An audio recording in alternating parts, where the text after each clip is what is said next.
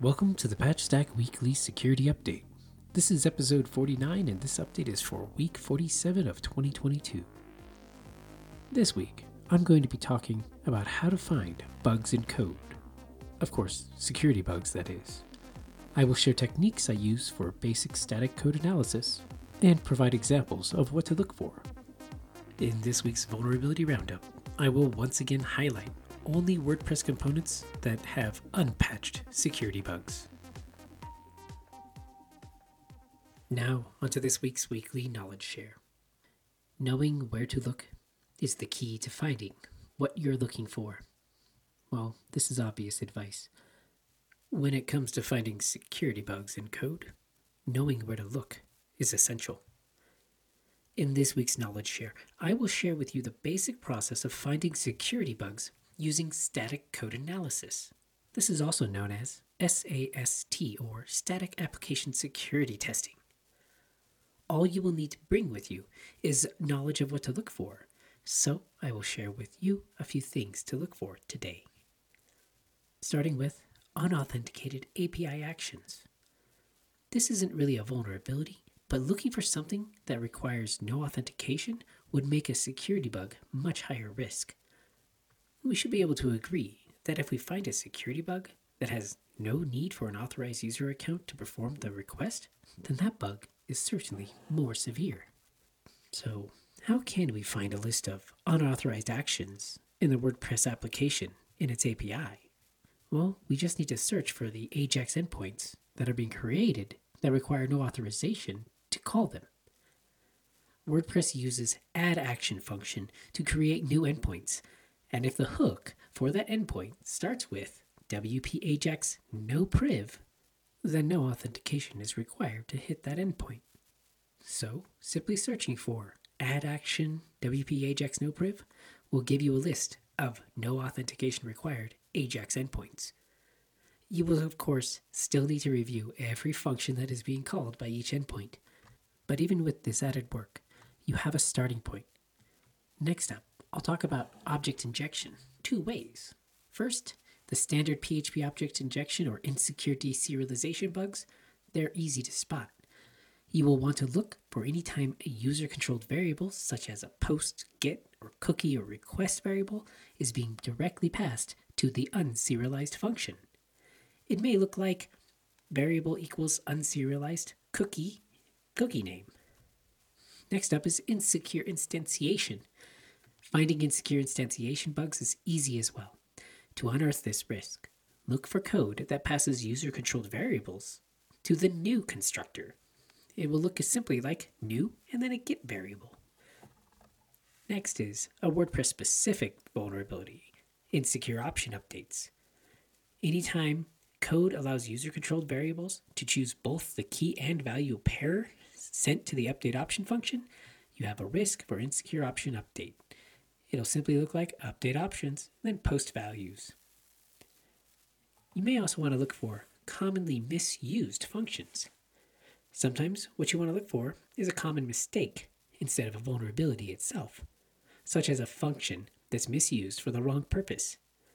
Here are two examples I have seen in the wild. Is admin, which tells you if the request is from WP admin. Now it has its usage, but I've seen too many times that a WordPress developer accidentally uses this to check authorization for an action.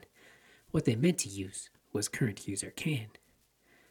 Next up is maybe unserialize, which will reinstantiate any string just like unserialize would, but as long as it's a valid serialized string. Of course, in an object injection attack, attackers will still use valid serialized strings to create valid objects found in the codebase so this function contains no protection against valid object injection attacks. Now you may wonder, how can I search in scale? Of course, there is a way to do this, and you have two options. You can download the entire repository's codebase yourself, and then search the source code that you downloaded. I personally use grep because it just works. But of course, you don't have to download every component in a repository. You could simply scan your plugin source code that you have a local copy of. If you wanted to get started as soon as possible and you wanted to scan the whole directory, though, you can use a website like wpdirectory.net. which I'll admit is significantly faster than grep. I know I have firsthand experience with. They will scan the entire WordPress.org repository in under a minute or so. Congratulations. If you've done some of these things that I've shared with you today, you're now doing SAST or static code analysis. This is a fundamental process for bug bounty hunting or for any developer to do a basic check of their source code for security issues. Now, on to this week's Vulnerability Roundup. This week's Vulnerability Roundup is once again a list of plugins that received no security patches that were recently added to the Patchstack database in just the last seven days. You may again be surprised about how many there are. Starting with iFeature Slider, affected by a stored cross site scripting bug. Next is WooSwipe, affected by a broken access control. Then Ultimate Tables, affected by reflected cross-site scripting. Next is Profile Grid User Profiles, Groups, and Communities, affected by CSV injection. Next is the User Export with their metadata plugin, also affected by CSV injection. Next is the WPB Show Core, affected by reflected cross-site scripting. Next is the DPT OAuth Client plugin, affected by cross-site request forgery. Next is the Transposh translation filter for WordPress plugin affected by an authorization bypass bug. Next is the Add Multiple Marker plugin affected by missing access controls. Next is the Activity Reactions for BuddyPress plugin affected by a broken access control bug. Next, again, another bug with the Activity Reactions for BuddyPress plugin, this time a cross site request forgery bug. Finally, the PostMag Themes demo import plugin affected by an authenticated file upload bug. That is 12 unpatched security bugs in the last 7 days. It is much better than last week's 20 unpatched security bugs, but again, I hope that some of these developers were simply delayed in providing a patch, or for their users' sake, a patch could be released soon. But time will tell. Now, on to this week's thanks and appreciation. This week, a thank you goes out to the members of the Patchstack Alliance who continue to identify and respectfully report security bugs in open source components.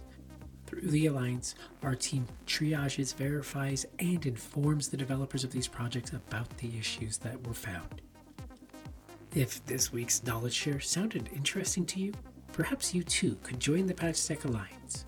If you would like to join, you would learn new skills or improve existing skills in security bug hunting, or simply make the open source world a better, more secure place. I will be back next week with more security tips, tricks, opinions, and news on the Patchstack Weekly Security Update. Thank you.